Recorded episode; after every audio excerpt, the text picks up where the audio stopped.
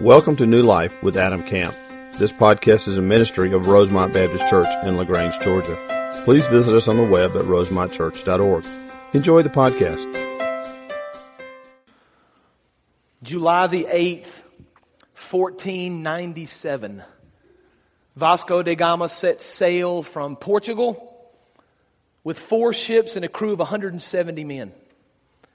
His goal was to sail southward around the southern tip of Africa and to accomplish what no other European explorer had ever done to continue north and sail for India. Now, a route to India would have provided the Portuguese with trade. It would have provided them with great wealth. It would have provided them with power. The only problem with the route to India was that it was unknown.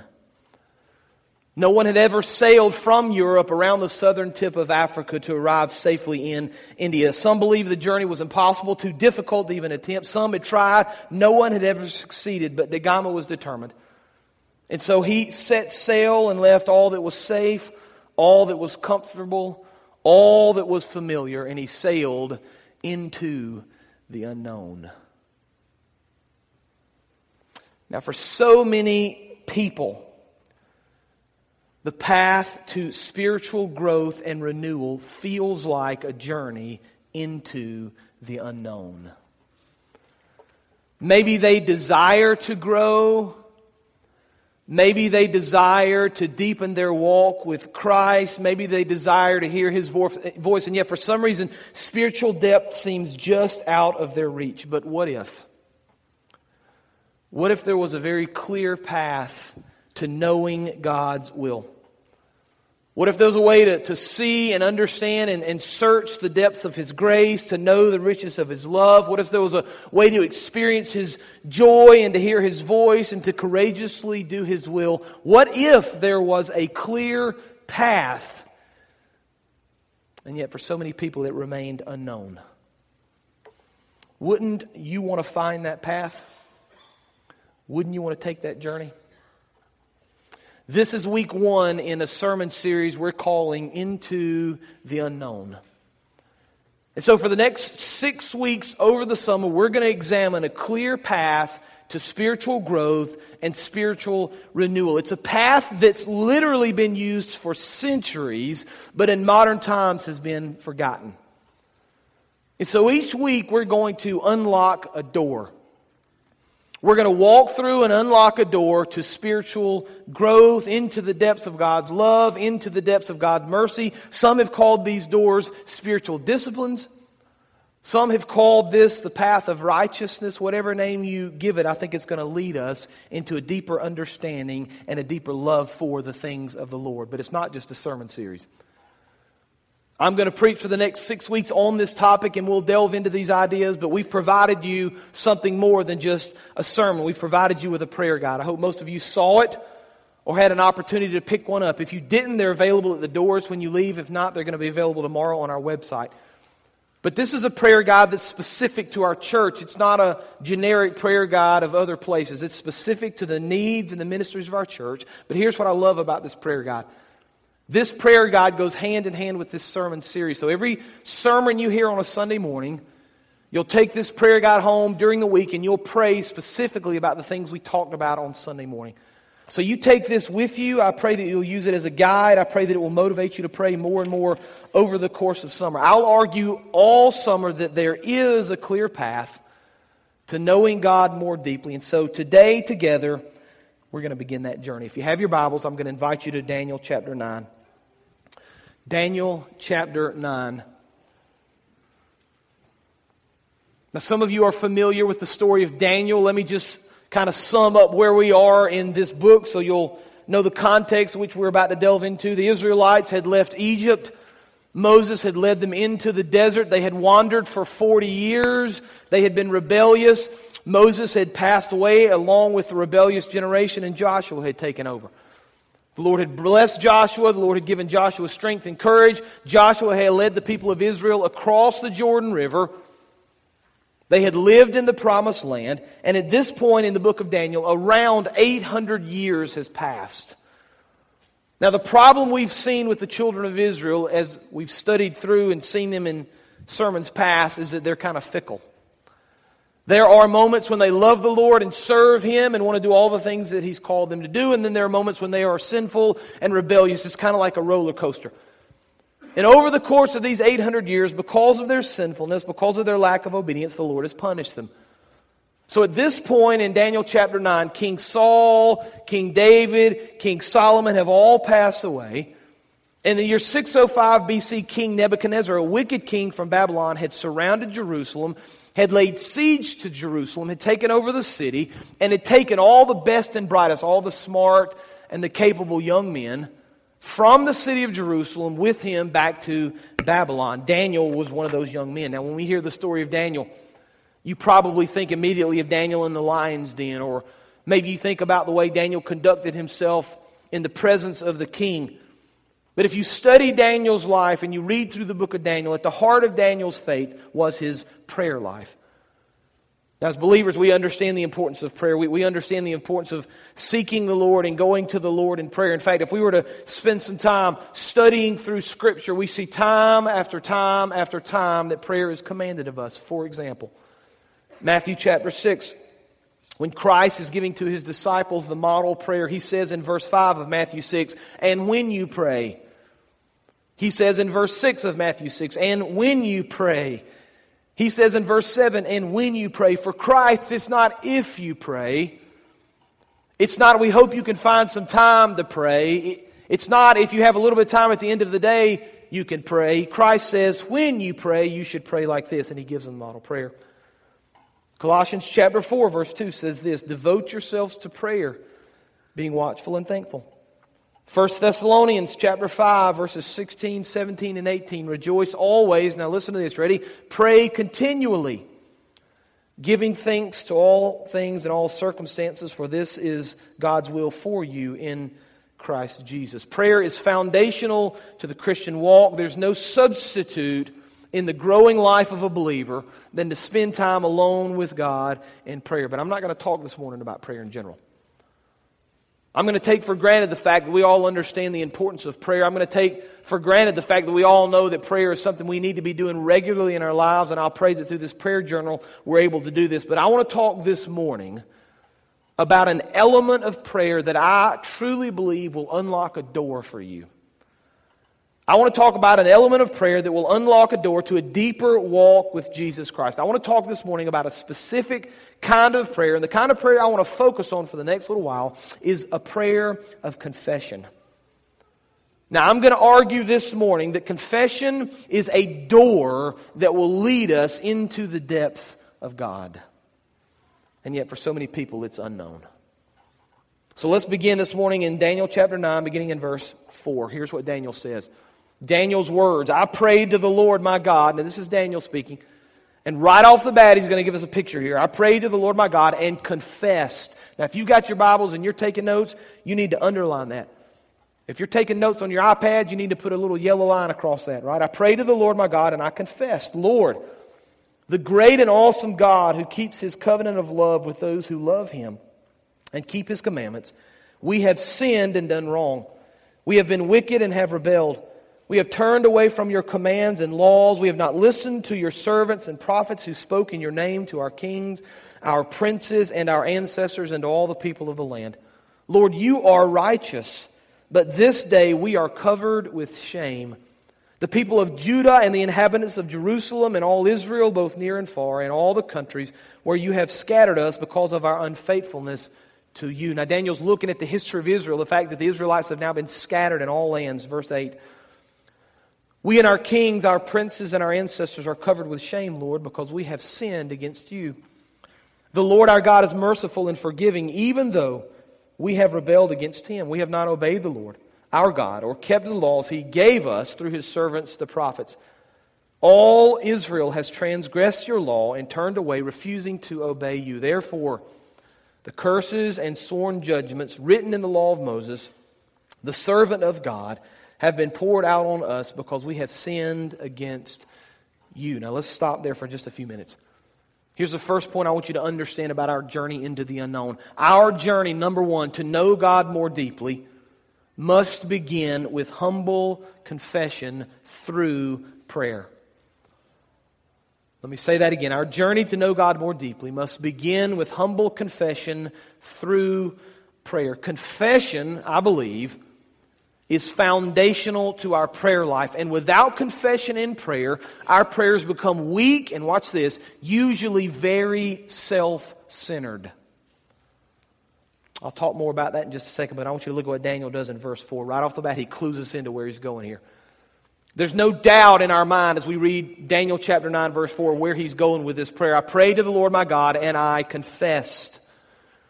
Now, if you were to spend some time studying through the prayers of Scripture, I mentioned how you can find so many instances of prayer being commanded. If you were to delve a little more deeply into those prayers, if you were to examine those prayers a little bit more and try to understand the point of those prayers, I think you would begin to see confession time after time after time after time. For example, I mentioned Matthew chapter 6 a few minutes ago in the model prayer. You'll remember this prayer Our Father in heaven, hallowed be your name. Your kingdom come, your will be done on earth as it is in heaven. Give us this day our daily bread, and what's next? You remember? Forgive us our trespasses as we forgive those who's trespassed against us. It's confession. You see that? There's confession very clearly in that prayer. Psalm chapter 51, which is a, a, picture of David after he had sinned and had an affair with Bathsheba. And he had been confronted with his sin. Psalm chapter 51 is his confession in prayer. And he begins in verses 1 and 2 by saying this Have mercy on me, O God, according to your unfailing love. According to your great compassion, blot out my transgressions, wash away all my iniquity, and cleanse me from my sin. You see that? There's confession. Nehemiah chapter 1, Nehemiah is a, very interesting book. The Lord placed upon Nehemiah's heart the desire to rebuild the wall of Jerusalem. Maybe, maybe you know the story. And so when Nehemiah recognizes that the wall has been torn down, he prays immediately to God in verse 5 of Nehemiah chapter 1. I want you to listen to what he says Lord, the God of heaven, the great and awesome God who keeps his covenant of love with those who love him and keep his commands. Let your ear be attentive and your eyes open to hear the prayer your servant is praying before you day and night for your servants, the people of Israel. Now, watch this. I confess the sins we Israelites, including myself and my father's family, have committed against you. We have acted very wickedly toward you. We have not obeyed the commands, decrees, and laws that you have given your servant Moses. We see over and over and over in our study of prayer this pattern of confession. But here's the problem in our world today confession within our prayers for so many believers today is largely unknown, isn't it? It's not something we're familiar with. If we begin to think about confessional prayer, it's not something that we regularly do. Here's kind of what we do in our world. I'm, I'm at the front of the line, by the way. Our prayers oftentimes become the to do list that we give to the Lord. Lord, I need you to fix these things for me. I need you to work on this. I've got a, I've got a situation at work I need you to handle. Or I've got a, a friend who's having some marital problems. Or I, I know our neighbor across the street is having financial issues, and we begin to pray for those things. Now, I want to pause for just a second to be very clear here. We should absolutely pray for those things, of course. The Lord wants to hear from us. The Lord wants us to pour our heart out before Him. Prayer should certainly include our needs because God wants to demonstrate His love to us. He wants to demonstrate His power to us. He wants to answer our prayers in the context of our life. But the element, the key that so many of us are missing in our prayer life is this idea of confession. I had the opportunity, kind of the, the brilliant idea several years ago to replace the radio in my van. And so I went to Walmart, Amy and I did, and we picked out the radio we wanted to buy. It was a nice one, had a CD player. Our, our old van and our old radio didn't even have a CD player. So, we, CD player, that's nice. We'll buy the CD player. And I took it home and I started looking at it and I thought, you know what? I don't want to pay somebody two or three hundred dollars to install this thing. I think I can install this myself. And so I unfolded the piece of paper 19 times, you know, and it's a big poster board, and there's 52 different languages, you know, of all the different directions. And I'm, I'm fine English, and okay, I, I work through and I start getting the directions. And so I pull the dashboard out, right? I kind of pull all the stuff out, pull the old radio out, right? And I'm, I'm getting the new radio, and I'm, and I'm starting to work and put it together. And hey, this is this is working. this is this is making sense, right? The wires are beginning to, to connect together, and things are going where they're supposed to go, and there, there are no parts left over. Usually, when I build something, there's a bunch of parts, and Amy's like, "What are all those screws for?" And I'm like, "Honey, they're extra. You know, they're extra in case you lose a couple. You don't need to worry about those." They're fine, honey, you know. But I finished the radio. There are no screws left over. And man, I put that thing back in place and it fit, right? Wow, it fit. And, and I put the screws back on. I kind of popped everything back in place. And I'm, I'm going to take this in for a second. This is a nice feeling. I've done this. I've accomplished this, right? I've done this job, man. I've all this technical stuff, and I pulled this radio out, and so I slide over the driver's seat and I crank that thing up. I'm just kind of basking for a second of my success, you know. And man, I reach down and pop that radio on. Nothing. No sound, no lights, no sound, no buzzing, nothing, no sound. I'm like, oh, great. Okay, so I pull the whole whole thing back out. Right, I'm checking wires and redoing it. Took it all apart, put it back together, tried it again. Nothing, no sound, nothing. So three or four times this happens, and I'm, I'm getting into several hours at this point, right? And I'm becoming more and more frustrated because here's my mindset, right? My mindset is I've spent four or five hours on this thing. I'm still going to have to pay a guy 300 bucks to install it, right? Because something's wrong. So I pick up the phone, I call one of these guys who installs, hoping he'll have a little mercy on me, right, and help me. And I explain my situation. I, I start talking through the process with him, and he kind of stops me in mid sentence and he says, Did you connect the ground wire? Long pause on my end. Wheels are turning. I don't remember seeing a ground wire. I, you know, I, I guess I didn't. Well, he says, you need to go and check and you need to connect the ground wire. Great. So I take everything back out. I pull everything. I start looking, and sure enough, on the very back of this thing is this little bitty plug that I had not even seen. And I plug that thing in thinking, I really don't think this is going to work. I hope it does. I plug it back in, stick it back in the dash, everything screw in, crank up the car, turn the radio on. Boom. Perfect sound. I told the 930 service, Milli Vanilli has never sounded so good in my van. Just singing along with him, right? Here's the point about that radio. That ground wire to me was unknown. I didn't know it existed. And yet it was the key to the power of that radio. You understand that? I believe for so many of us, confession in our prayers like that, for so many of us, it's just unknown. We don't even know it's there. We don't even worry about it. We can't figure out why we're not having prayer in our we can't figure out why we're not having power in our prayer. We can't figure out why the Lord doesn't seem to be working in the way that we hoped He would work. I, am going to argue that confession within our lives is kind of that key that will unlock the power of prayer. And so you, you, you ask the question, great, okay, so I'm, I'm seeing that confession is in Scripture. I'm seeing that you're talking a lot about confession, but why is confession so important? Well, there are two reasons confession is so important. Confession is so important, number one, because the Bible commands it. We see it over and over in this model of prayer. But the second reason I believe that confession is so important is because it humbles us before the Lord. You understand that? It puts us in right standing. See, here, here's the problem with so many believers in our world today. We make much of ourselves and very little of God. If we were honest about it, that's exactly what we do. We talk about wanting to serve the Lord. We talk about wanting to seek the Lord, and yet we're far more concerned about our own happiness or desires than doing the will of the Lord, aren't we, if we were honest with one another?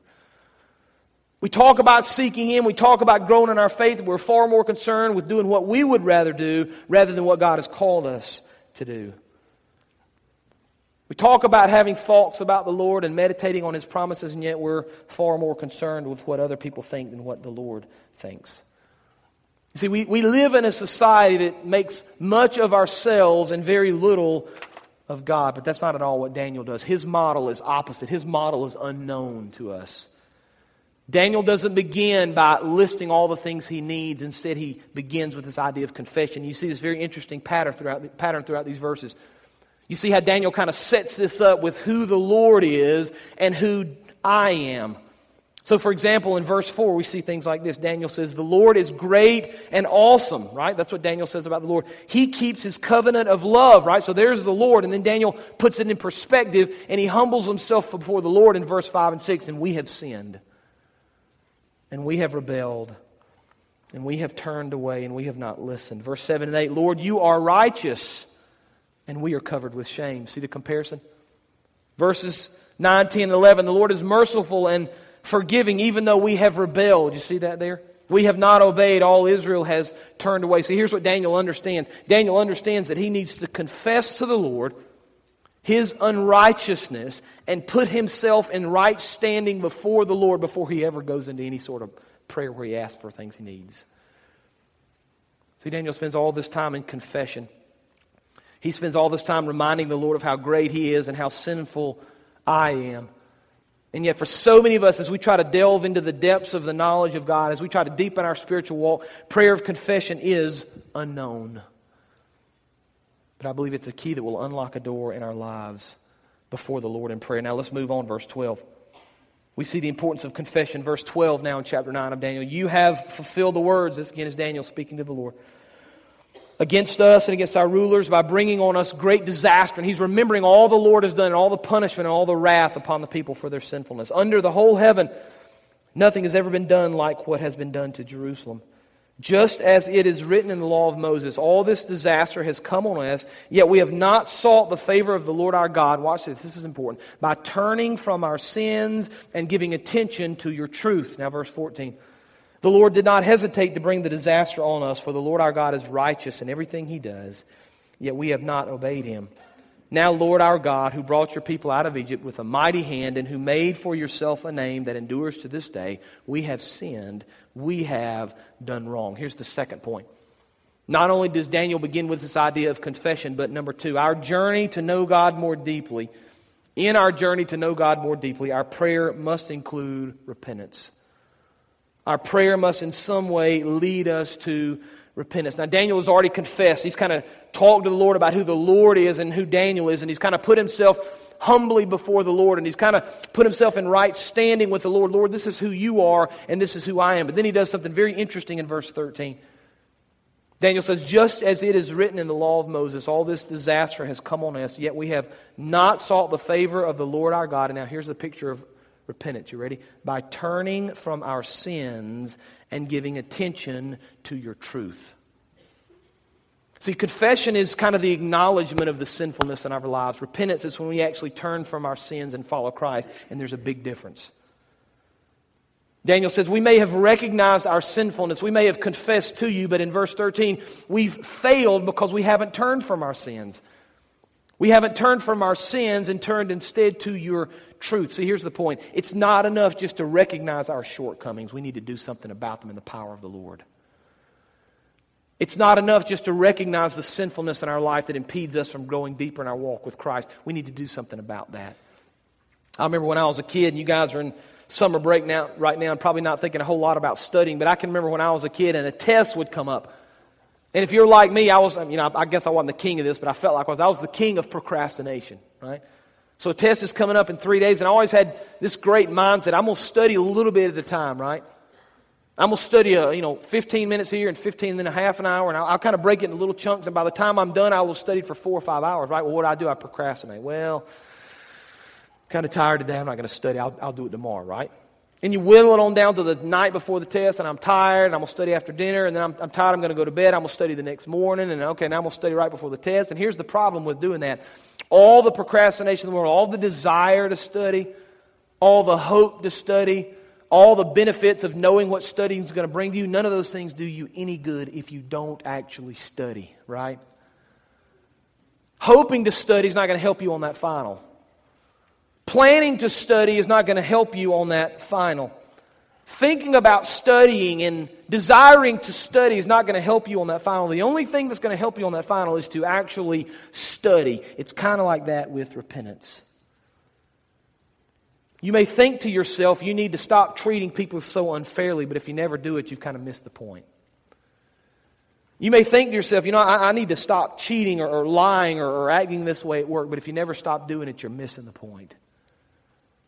You may think to yourself, there's this, there's this thing in my life, and here it is, and I know that I'm part of it, and it's something I'm struggling with, and I need to stop doing it. But if you never turn from the sinfulness to the truth of Christ, you're missing the point. See, true repentance always leads us to action. If you want to deepen your walk with Christ, you need to remove the sins of your life and obey the teachings of Christ. I believe that one of the primary reasons so many believers don't experience growth in their life is that they, they are either unaware of the sin in their life or they're unwilling to repent of it. I believe that. And so I think we find ourselves mired in this sin, and, and even though we have freedom in Christ, sometimes we get trapped in this sinfulness and we can't find our way out, and we can't figure out why we're not growing, and we can't understand why the Lord doesn't seem to be blessing us. And yet we see that Daniel very clearly points to this idea of confession. He points to this idea of repentance. And he understands the importance of getting back in a right relationship with Christ. Now look at verse 16. Lord, Daniel says, in keeping with all your righteous acts, turn away your anger and your wrath from Jerusalem, your city, your holy hill. Our sins and the iniquities of our ancestors have made Jerusalem and your people an object of scorn to all those around us. Now, our God, hear the prayers and petitions of your servant for your sake, Lord. Look with favor on your desolate sanctuary. Give ear, O God, and hear. Open your eyes and see the desolation of the city that bears your name. We do not make requests of you because we are righteous, but because of your great mercy. See the standing again. Daniel's very clear about his standing before the Lord. Look, listen, Lord. Forgive, Lord, hear and act. For your sake, O God, do not delay, because your city and your people bear your name. So we've seen this idea of confession within our prayer that's unknown to so many.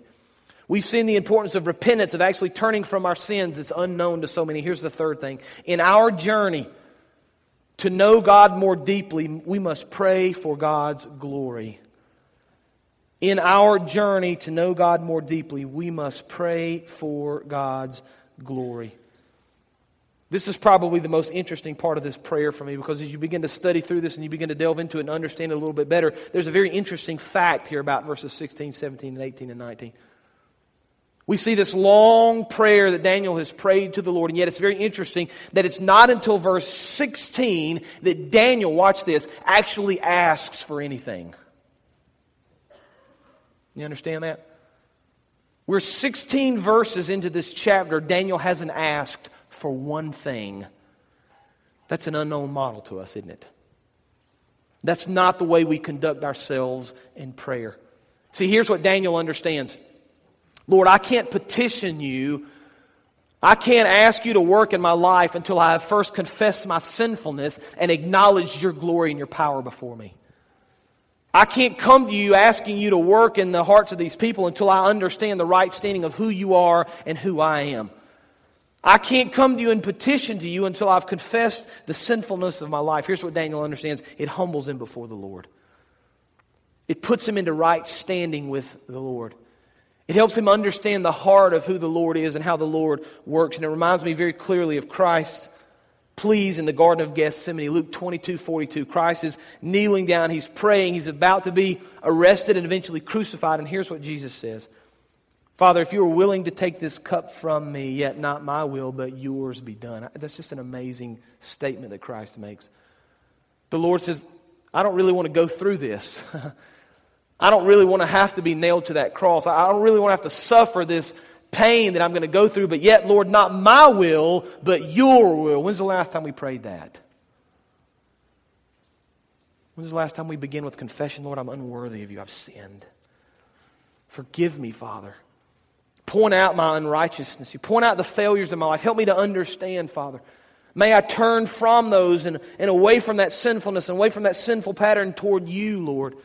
May I turn from the mistakes that I've made to your truth, to your holiness, to your glory. And I love what Daniel does here because he begins to talk about who God is and he begins to see God's glory and he begins to pray not for what he specifically wants, but that he would experience the power of the Lord working in his life. And so we see verses like verse 17 where Daniel says, For your name's sake, Lord. Verse 18, not because of us, but because of your great mercy. Verse 19, Lord, listen, Lord, forgive, Lord, hear and act for your sake, Lord. Here's what Daniel says It's not even really about what I want, Lord. It's about what you want. It's about your will and it's about your glory. It's about me humbling myself, recognizing the sinfulness of my life, confessing and repenting, and then, Lord, in the midst of all that, praying for your glory, for your will to be done, Lord. I want to see incredible things, Lord. I want to see your power for your sake and because you're righteous and because you're holy. I'm really excited about this sermon series that's going to go for the next six weeks. And I spent a lot of time praying and, and, and quite honestly struggling about this summer, about what the Lord wanted to say and what the Lord wanted to do. And so I decided to preach this sermon for, for two reasons. Number one, we just finished First John, and First John was very convicting. And I've had so many people come to me and say, you know what, Adam, I'd really like to strengthen my walk. I recognize that in some areas my faith isn't authentic and I want it to be. And what can I do? And so this is going to be an extremely, this summer, an extremely practical approach to give you some very specific things you ought to be doing in your life. That's the first reason we're doing it. But here's the second reason I believe God is preparing our church for some incredible things. I really, with all my heart, believe that He's going to do some amazing things in the next several years in our church. And I want to see His power and I want to see His glory displayed. We've got all kind of exciting problems to have. One of them is a space issue. I mean, our 9.30 service is packed. 11 o'clock is almost packed. We, we, we got to make some difficult decisions in the months and years to come. And so I've been praying with our leadership about it. I've been praying with our deacons, with our staff, and I've just been trying to seek the Lord's guidance. And so we formed a prayer team about a month ago. And I picked the eight people in this church with the deacon's help and with their approval. I picked the eight people in the church that if my life depended on their prayer, I'd pick them to pray for me. You know those kind of people. I had no doubt in my mind they were all going to pray for 30 straight days. And I gave them two simple rules. I said, I want you guys to pray about the future of this church. I need you to hear from the Lord. I trust you. I think the Lord's going to speak to you. Here are the two rules. Rule number one you don't need to talk to anybody about this. It's not about what your spouse thinks. It's not about what your Sunday school teacher thinks. It's not about what your best friend thinks. It's not even really about what you think. I want you to hear from the Lord. And I don't want you to be confused with all the other voices you may hear about what everybody else thinks. That's rule number one. Here's rule number two. We're not going to meet during these 30 days. We're not going to, this is not a, a, meeting kind of a group. This is a group that I want you to pray every day. And on day 30, I'm going to put a box in my office that's going to say prayer team. I want you to write on paper what you think the Lord has said to you and how He's directed you. And on day 30, I want you to put it in that box. So 30 days passed. I pulled those things out. I spent a whole day away in prayer poring over these things and studying through them. And in a week, I met back with this team to kind of confirm what I felt like the Lord was saying. Here are the three things that came from that. Number one, this team said, if we're going to move forward and see God do things in our church, we need more prayer. Number one. I think that's exactly right. You understand that you're the body of Christ, right? You understand if the Lord's going to do something in this church, He's going to do it through you, right? You understand that your lack of prayer can hinder our church from moving forward. We need to all be challenged with this idea of prayer. We need to all be challenged to spend more time on our faces before the Lord. Here's the second thing they came back with we need more prayer. We need to deepen our walk with Christ. I think that's exactly right. If God's going to do amazing things in this church, we need to be ready. You understand? We don't want to be a mile wide and an inch deep. John MacArthur said something years ago. This has always stuck with me. He said, You know, I believed and I prayed at the beginning of my ministry he said, I believed if I could worry about the depth of my ministry, God would worry about the breadth of my ministry. I think that's exactly right. I think we get caught up in this numbers game and we worry about the breadth and we don't worry about the depth. That's not what we're going to be doing this summer.